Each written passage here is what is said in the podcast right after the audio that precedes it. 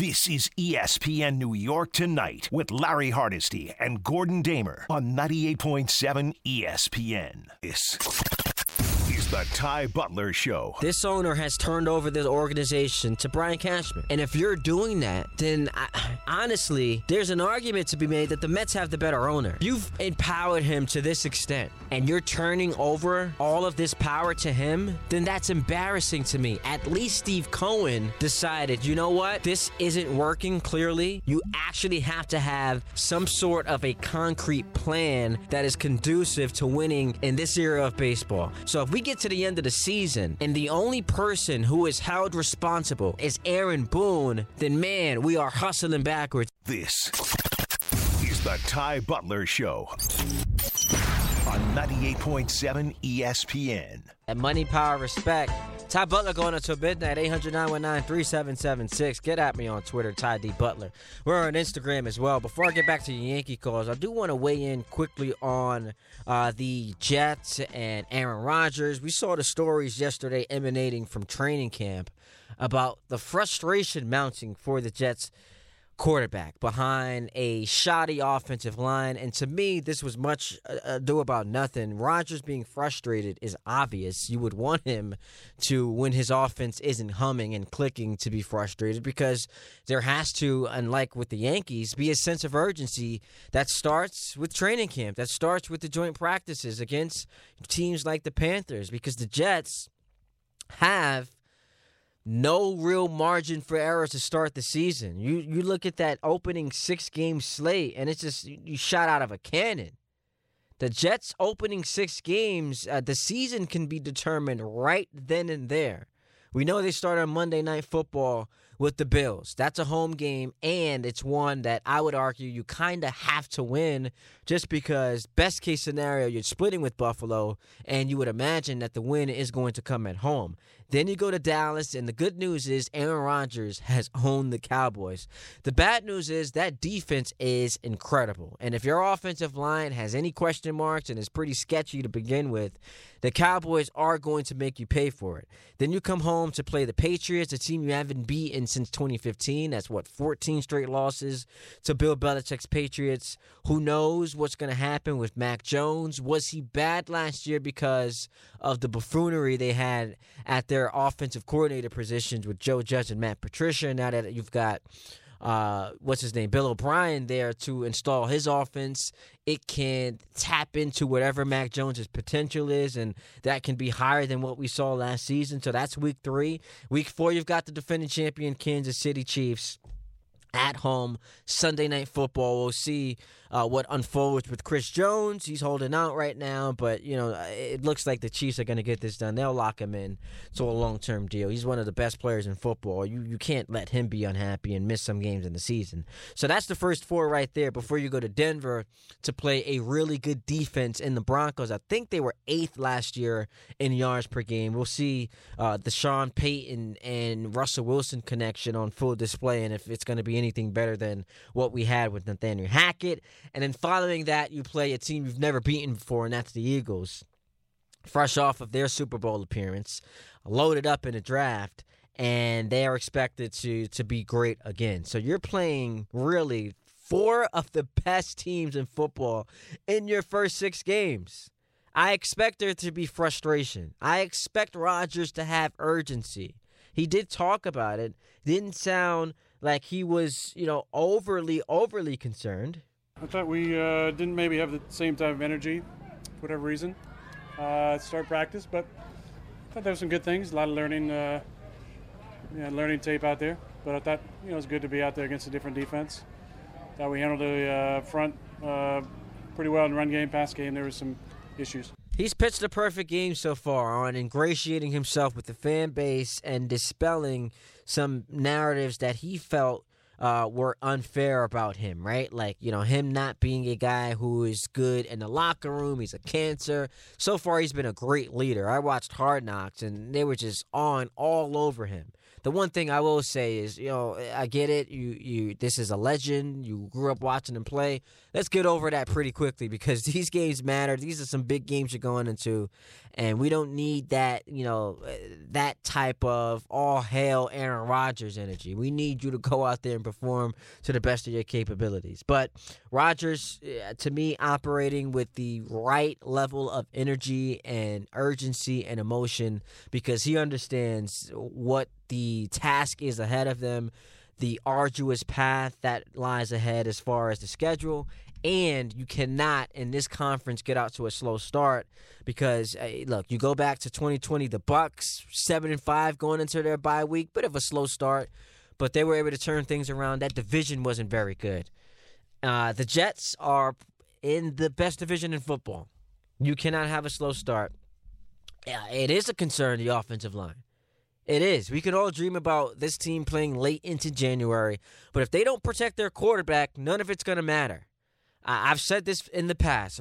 Simply adding Rodgers to this team under center improves the offensive line just because of the brilliance he brings pre snap, during the play, post snap, and his ability to diagnose coverages and get guys in the right position. That's going to just naturally improve your offensive line but the fact that he's not as mobile as he was, you know, five, ten years ago is going to create some issues. And eh, as brilliant as he is, if the offensive line is utter trash, they're going nowhere. They're going nowhere. That's the reality. They are going nowhere. So brutal start to the season. Any Jet fan listening to this would sign up for three and three. Even two and four doesn't completely uh, dispose of you. But I just wonder are Jet fans willing to be patient? Or will there be pitchforks and hands ready for all the smoke if they get off to a slow start? That That is a tough schedule, but you're a better team.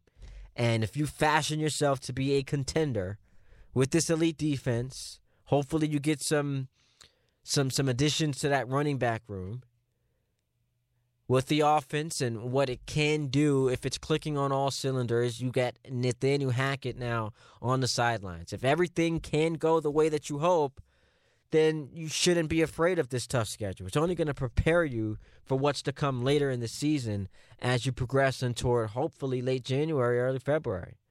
But as far as him being frustrated, I mean, this to me was made uh, as too much of a big deal I, I didn't mind it at all. I am concerned about the offensive line. There's some conversation already starting. Should they move uh, AVT over to tackle? Look, he, he is a pro bowler at guard. I would love to keep him in the position where he's most comfortable, where he's going to reach his absolute apex. The problem is you're now depending on Duane Brown, who's 37. I think he's like the second oldest tackle in all of football.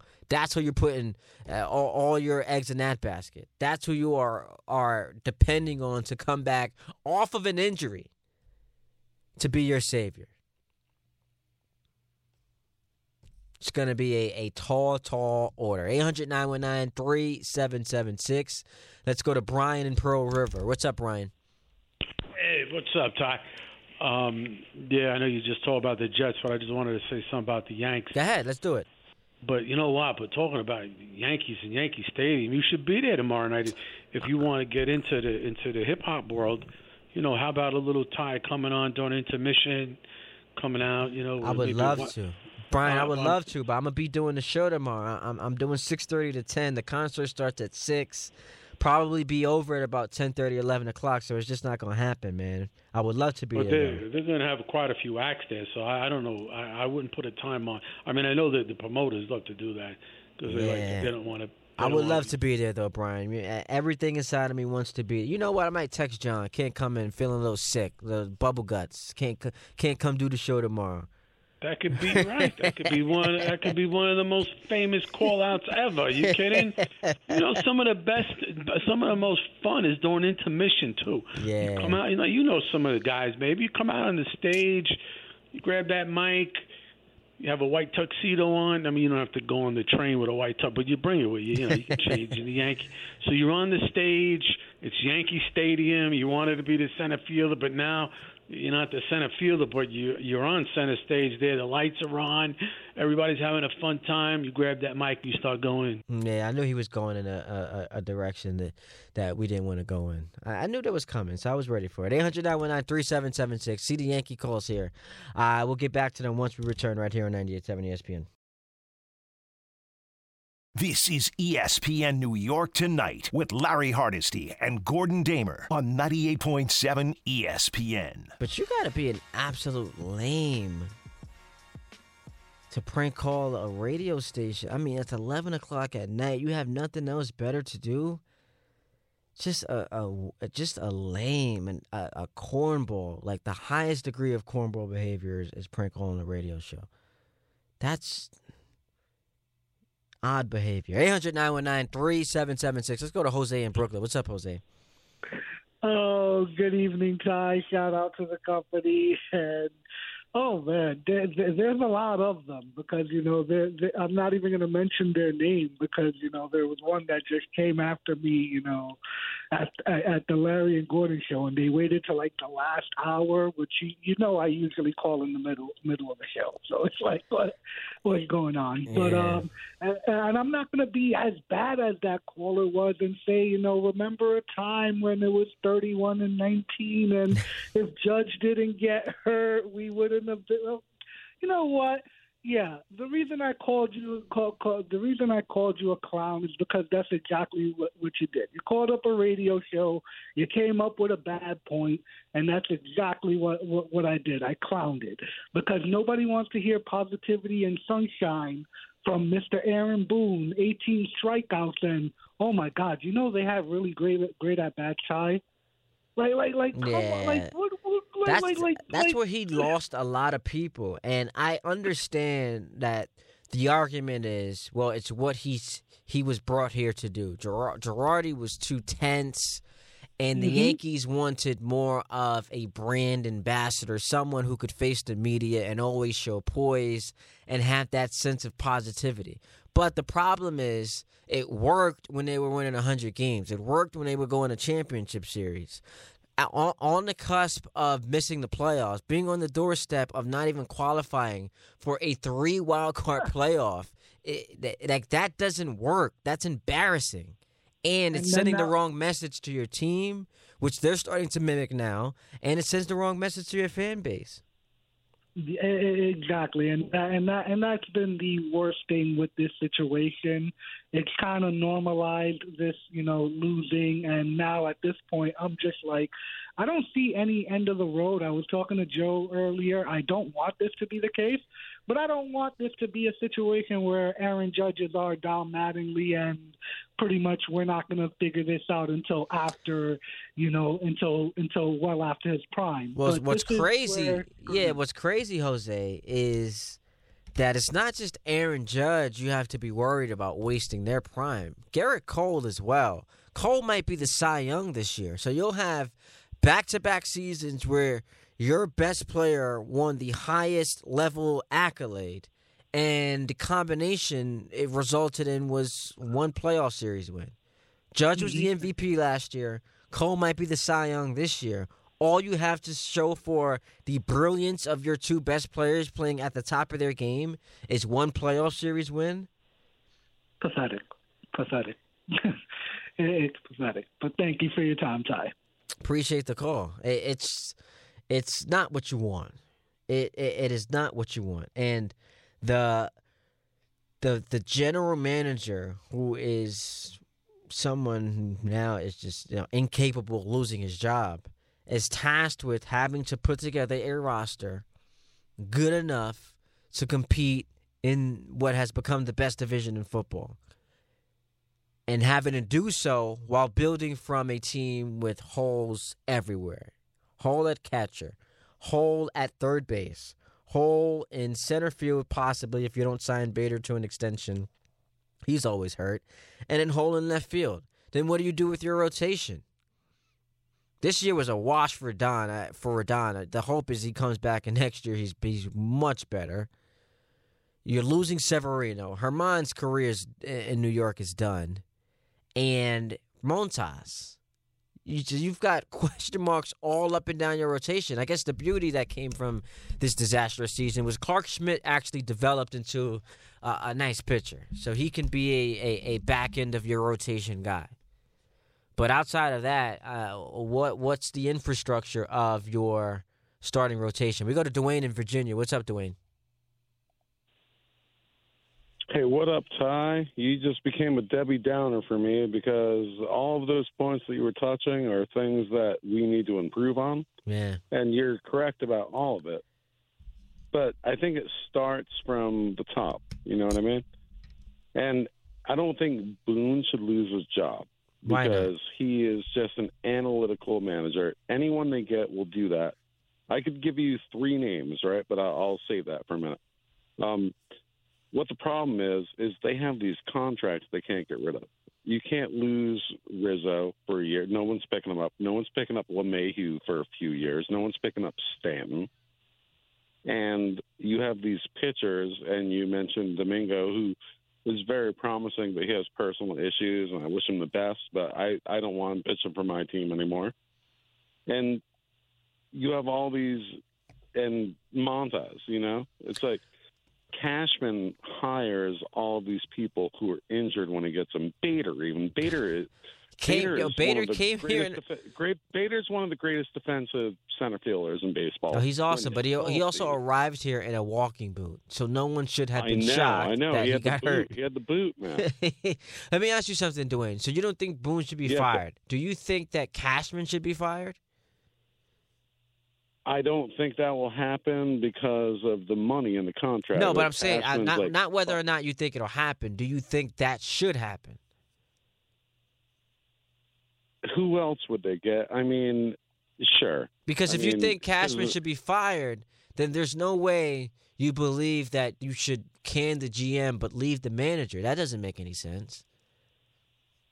Well, I mean, that's why I mentioned other or managerial names. David Cone was brought up Yeah. earlier in the shows. Alan Hahn. Carlos. Beltran would be great, and A Rod would be the best, but he don't need the money, and I don't think he wants the job. But A Rod knows more about baseball than you and I. You know. Yeah, listen, Dwayne, I appreciate the call. I think the problem for the Yankees is that they're. I don't know that the structure is going to change. So while I don't assign most of the blame to Boone, I think he's culpable culpable in all in, in all of this. You can't just have this bad of a regular season and say the manager is not responsible for any of it. That doesn't make sense to me.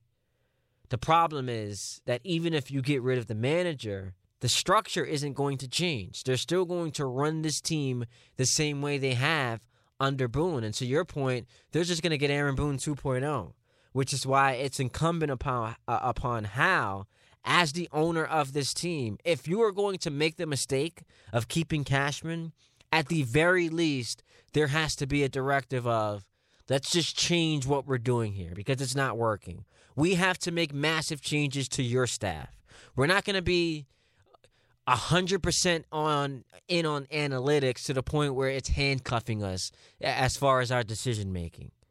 Because how did the analytics work out for Joey Gallo? How did the analytics work out for Aaron Hicks? We make all these moves in the name of analytics, and it doesn't lead to us winning championships. So the problem starts at the top, which means Cashman should not be the general, the general manager of this team going forward. But if he is, Howe's got to go up there and say, yo, man, all this money I'm pouring into the team for us to miss the playoffs, for us to not make the World Series, convince me why I shouldn't fire you. And then after I don't fire you, I need you to create a blueprint of how we're going to get this team back to being winners. Because there is a generation of fans that doesn't know what the Yankees winning championships is all about.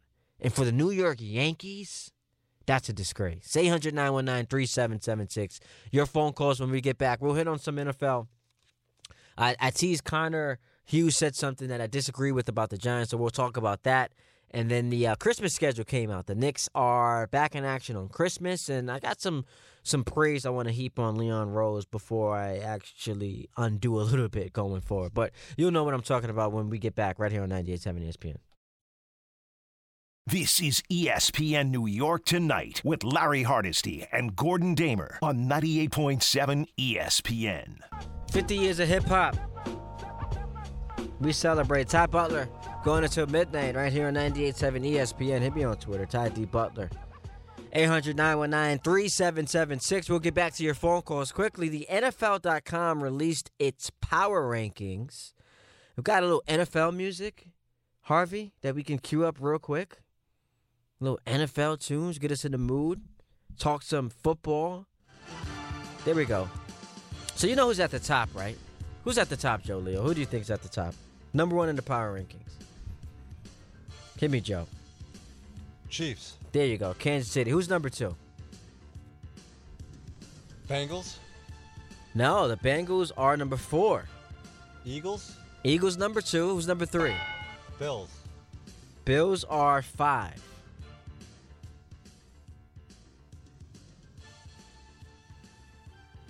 Number three. NFC. Oh, Niners. Niners is the correct answer. Six. Chargers. Chargers are 12th. NFL.com's list. NFC again, number six. Seahawks. Dallas. Ooh. So Cowboys, number seven, Ravens, and then number eight, we get to the Jets. So the, the Jets come in on NFL.com's power rankings at number eight. And I'll just go over it uh, real quick again. Chiefs, number one, followed by the Eagles, Niners, Bengals, Bills, Cowboys at six. At seven, you've got the Ravens. And then at eight, you got the Jets, who are ahead of the Dolphins, the Jags, who won a playoff game last year, uh, the Lions, who are you know, everyone's sexy pick in the NFC North, the Chargers, who just got Kellen Moore to be their offensive coordinator, hook up with Justin Herbert, just got paid. Now we need to see some playoff success. Then you got the Browns at 13, Seahawks at 14. At 15, you've got the Saints, followed by the Vikings, Falcons, and then finally at 18, you get to the Giants. People are not high on the Giants this year, and I, and I can't quite figure out why. They've got the Giants ranked behind the Falcons, who are in the midst of a rebuild, a rebuild, and I know they got you know Bijan Robinson in the draft, Kyle Pitts. They've got some weapons there. Added uh, Bud Dupree to their defense, but to have the Giants behind the Falcons and the Vikings, who they just beat in the playoffs, the Vikings lost Adam Thielen and, and Dalvin Cook. I understand Justin Jefferson, the best receiver in football. Players had him as the what did they have him as the second best player in the league. But to have them behind the Saints, Derek Carr comes in, and now the Saints leapfrog the Giants. I don't get it. The Giants being 18th.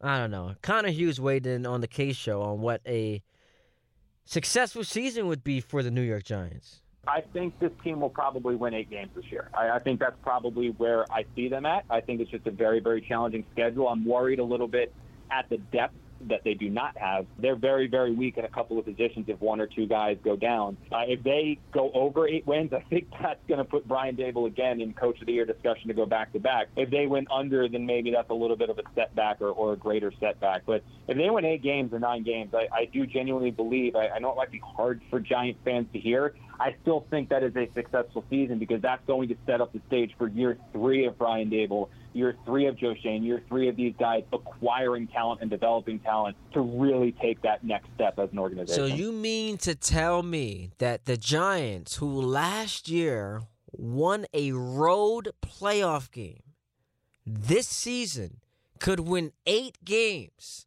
meaning they're an under 500 team, and that's a success? You just paid your quarterback $40 million a year. You upgraded your offense significantly. My guy Dave Rothenberg in the morning says he expects the offense to be monumentally better than last year.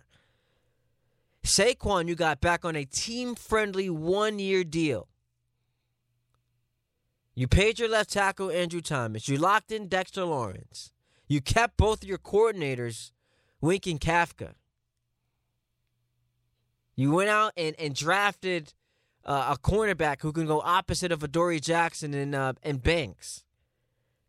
And you're going to sit up there and tell me that fresh off of your coach being given the highest honor uh, for a regular season, had the best coaching performance of everyone last year. Quarterbacks locked in, running back returns, offensive line expected to be better. Evan Evan Neal, and, and, you know, taking that next step. Defense, Kayvon Thibodeaux, that second year leap. All of these things are going well. Oh, I keep hearing practice and training camp. Darren Waller is unguardable.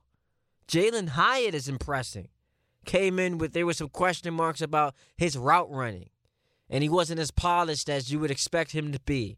But he's a speedster, and he's been impressive in camp. Added Parris Campbell.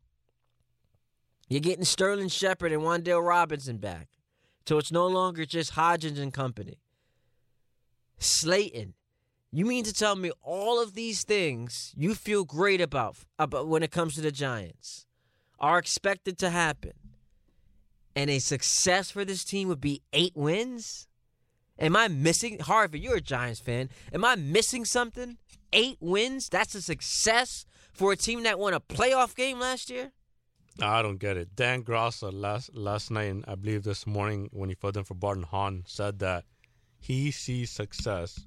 If the Giants don't make the playoffs, he thinks a successful season would be if Daniel Jones levels up and proves beyond a shadow of a doubt that he's a Giants quarterback moving forward. But that doesn't make sense to me because Me- if that did- me- for me happens, too. if that happens, if Daniel Jones next year proves he is without a shadow of a doubt the quarterback of this team going forward, how are the Giants missing the playoffs? That's what I'm saying. That doesn't make any sense to me.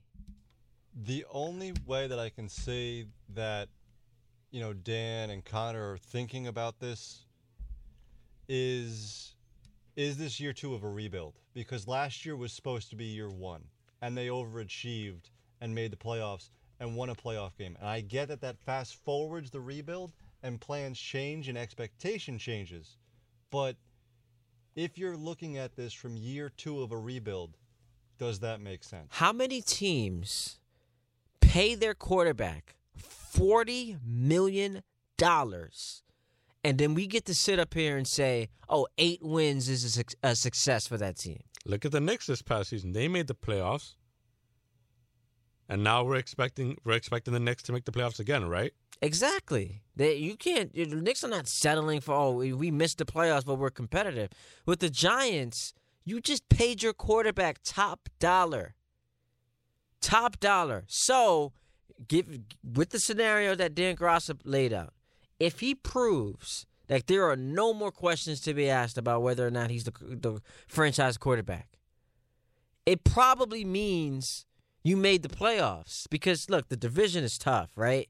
Dallas and Philadelphia, there are cases to be made. Those two teams, one of those two teams, could come out the NFC. Especially the Eagles, we just saw it last year.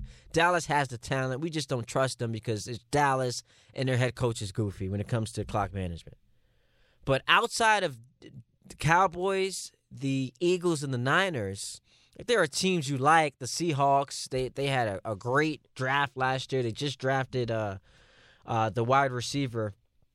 Uh, Geno Smith was was phenomenal. He led the NFC in touchdown passes. The Lions, you know, if they could continue to improve uh, with Jared Goff, there are teams you like in the NFC. Derek Carr with the Saints, but who knows? Who, knows with the Saints with Dennis Allen as their head coach? So what happens But hang on, there are teams you like in the NFC outside of those three teams, but it's a conference that we know is far inferior when you compare it to the AFC. And we act like the Giants, like it's just impossible for them to beat the Cowboys. It's impossible for them to beat the Eagles. And I get last we saw them against Philadelphia, was a bloodbath. But to just sit here and, and expect that a team with the coach of the year that just paid his quarterback $40 million a season signs up for just eight wins and we can call that a success. I, I it's mind-boggling. it's wouldn't be. baffling to me. But what happens if they make the playoff? Or if they don't make the playoffs? That's a disappointment. That's who's, a res- who's responsible for That's a failure. I mean, we uh, that we have to see it play out because I would imagine if they miss the playoffs, the responsibility just big, you know, just on the surface, looking at it from a distance, is going to fall on the on on Daniel Jones. Because I don't think like I don't think what we saw with Brian Daboll last year was a facade. I don't think it was a mirage. Like this guy is a, a really good head coach. You see, even Josh Allen in Buffalo misses him. Like the turnovers of, uh, went up last year. He became more reckless. The Bills miss Daboll as their as their offensive coordinator. I, I think he is a really good head coach. You don't think he's going to take a step back? The defense you figure should improve, right? Like with you know Thibodeaux in his second year, you just added a cornerback. Dexter Lawrence locked up. You've added some linebackers. That that was the the, the soft part of the defense last year. So you would have to say it's unless we get a massive regression and an injury from Saquon, you got to put it on Daniel Jones. And if that happens, then you're in a world of trouble. And I get you could get out of that contract after the conclusion of next season, not this upcoming season, but two years from now. But uh, just sitting here and, and calling an eight-win season a success, I, I'm missing something. If that happens, you're in the same boat as you were last year, last season, going into last. Which season. is a bad boat to be in. It's a bad place to be in. You're right. And it's actually worse because you got duped into at least going into last season. We learned that Daniel Jones could be a, could be a good quarterback. All he needed was the mentorship of Brian Daboll, one of the best offensive minds in football. If he experiences such a regression that we now have to question it once again, back to where we were a season ago, then it means even Brian Daboll can't fix him. And now you're back in the market of looking for a quarterback. Then you have a lot, a, a ton of questions. Because I don't care how good your team is. Us Jet fans know this. You don't have a quarterback, you don't have much of anything. 800 919 3776. Eli's in Washingtonville. What's up, Eli? Hey, what's going on? Uh, listen, um, yeah, definitely. Uh, before I get to my Yankee points, uh, let me tell you two truths. Two truths about this NFL season about the New York Football teams. The Giants are going to go as far as Daniel Jones allow them to go, and the New York Jets are going to go as far as their offensive line allows them to go. Those are two truths about this this season for New York football. Uh, and not to my Yankee point. Listen, uh, Ty, you, you, I, I've been going at Brian Cashman ever since you've been on the controls. Like I, I've, Yeah. I've, I've called numerous times and said, "Listen, Brian Cashman needs to go." And now we see with that interview that in the Michael Kay show, now we see why this guy is has his job. It's because you know how how Steinbrenner is, is gutless. He has he has he has no no you know spine to like face up uh you know his mistake of giving the operations to Brian Cashman. And Brian Cashman is just spending his money recklessly and destroying the Yankee uh, the Yankee dynasty. And it's it's listen, this guy said it himself. Um, you know, your record, you know, you are what your record says you are. And look at all the bad mistakes that Brian Cashman has made. Of course, he has these little, you know, lightning in the bottles, but at the end of the day, what wins is, what matters is championships and, and and the trophies that you that you raise. Yeah. You're not first, you're last. Yeah, I, I listen. I agree with everything you just said, Eli. I appreciate the call. You look at the Yankees right now, three games above 500, minus one run differential. So let's put that into perspective. They're the only team in, hmm, they're the only team right now that is in the American League above 500 with a negative run differential. That's which is why when people continue to entertain this, well, can they go on a run? Look, we've seen enough uh, of a, a sample size. They're just not that good. They're an under 500 team on the road. They have a negative run differential. Their offense is anemic. They've got no real pitching in their rotation outside of Gerrit Cole and you know Clarke Schmidt has come on of late. The bullpen is going to run out of gas. They're not going on a run, and even if they did miraculously get into the playoffs, they'd be done quickly.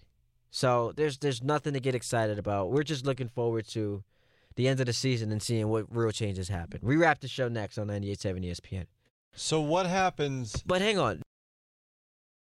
This is ESPN New York Tonight with Larry Hardesty and Gordon Damer on 98.7 ESPN. Got a couple minutes left in the show. I hate to bury this uh, at the end here, but we'll get into it more tomorrow night. I will be on these airwaves from 6.30 to 10 o'clock. So I'm doing like the, the last half of the Kay show and then filling in for, for Dan Graziano or the last half hour of the Kay show, then filling in for Dan Graziano on uh, tomorrow night, and then Saturday afternoon I'll be back from twelve to three. Next week I'm here all week, ten to midnight. By the way, uh, pretty cool, and I'll, I'll give this more pub over the next couple of weeks. Jets got a lot of uh, national la- nationally televised games, so non one p.m. games this year, and it looks like you know, me and Brandon Jacobs are going to be you know, doing some shows. Feel the time, feel the slot leading into Jets game. So I'm excited about that. We'll get more into that as we get closer to the season. But I wanted to put that out there. 800 919 3776. Uh, Leon Rose does deserve credit for what he's done with the Knicks. Wish he would talk to the media more. But, you know, they've made the playoffs in two of their last three seasons, and they do have a uh, foundation of talent that you can say is solid, right? Josh Hart just got that four-year, eighty-one million dollar extension. You love his game. He's a he's a guard who can rebound, tough on defense, and he can hit the open three. Brunson's on the contract at a really good rate for three more seasons, and the final year of his contract is a player option. He's going to opt out of that uh, because he's just underpaid right now. But you got him under control for three more seasons. Randle's under control for three more years. He's underpaid. You know, Donte DiVincenzo just got a four year contract. Love him as a two way player. And right now, you just look at this team and there's a lot of stability. My biggest question, though, is you're going to have to get a star. And it was announced today that the, the Christmas Day games, uh, the five pack leads off with Knicks Bucks. So that is a nice little audition for the Knicks to show Giannis this is when you get frustrated and don't win another championship in Milwaukee and you want out, here's where you can come. Because we've got a solid core of young players. Fans are excited about the prospect of winning a championship. We see with Aaron Rodgers the love he's getting here. Not that you need it because you've already solidified yourself as an all time great. But man, oh man, would it be fun for you to come here and win a championship for this team, for this franchise, for this organization, for this fan base. We'll get a little bit more into that tomorrow. I'll be back 6.30 to 10 o'clock. Happy birthday to Joe Leo. Shout out to Harvey Cruz on the program. Shout out to the listeners. Ty Butler signing off, 98.7 ESPN.